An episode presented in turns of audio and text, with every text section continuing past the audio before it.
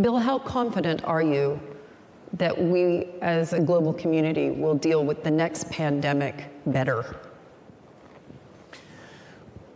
Well, you know, there were a lot of people in 2015 after the Ebola epidemic who were talking about uh, what needed to be done. And in this pandemic, uh, the countries that had some exposure to SARS CoV 1 were amongst the outliers. You know, so Australia is a true outlier. They uh, orchestrated diagnostics, they executed quarantine policies, and they have a death rate in a different league than the other rich countries. I mean, just utterly different.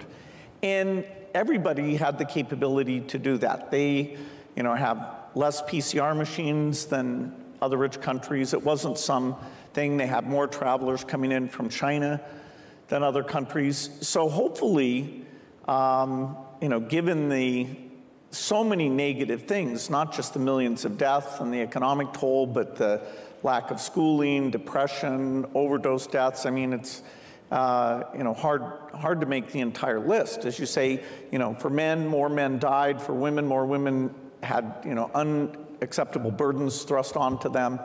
Uh, so the cost of being ready for the next pandemic is not super large. It's not like climate change where, you know, 10 trillion, 20 trillion, these are big numbers. Uh, you know, global surveillance capability would cost like a billion a year. The R&D that we need to do to get magic uh, vaccines and diagnostics and, and therapeutics, you know, that's less than 100 billion over the next decade. So, you know, if we're rational, yes, uh, the next time we'll catch it early uh, and it won't go global like it, it did this time.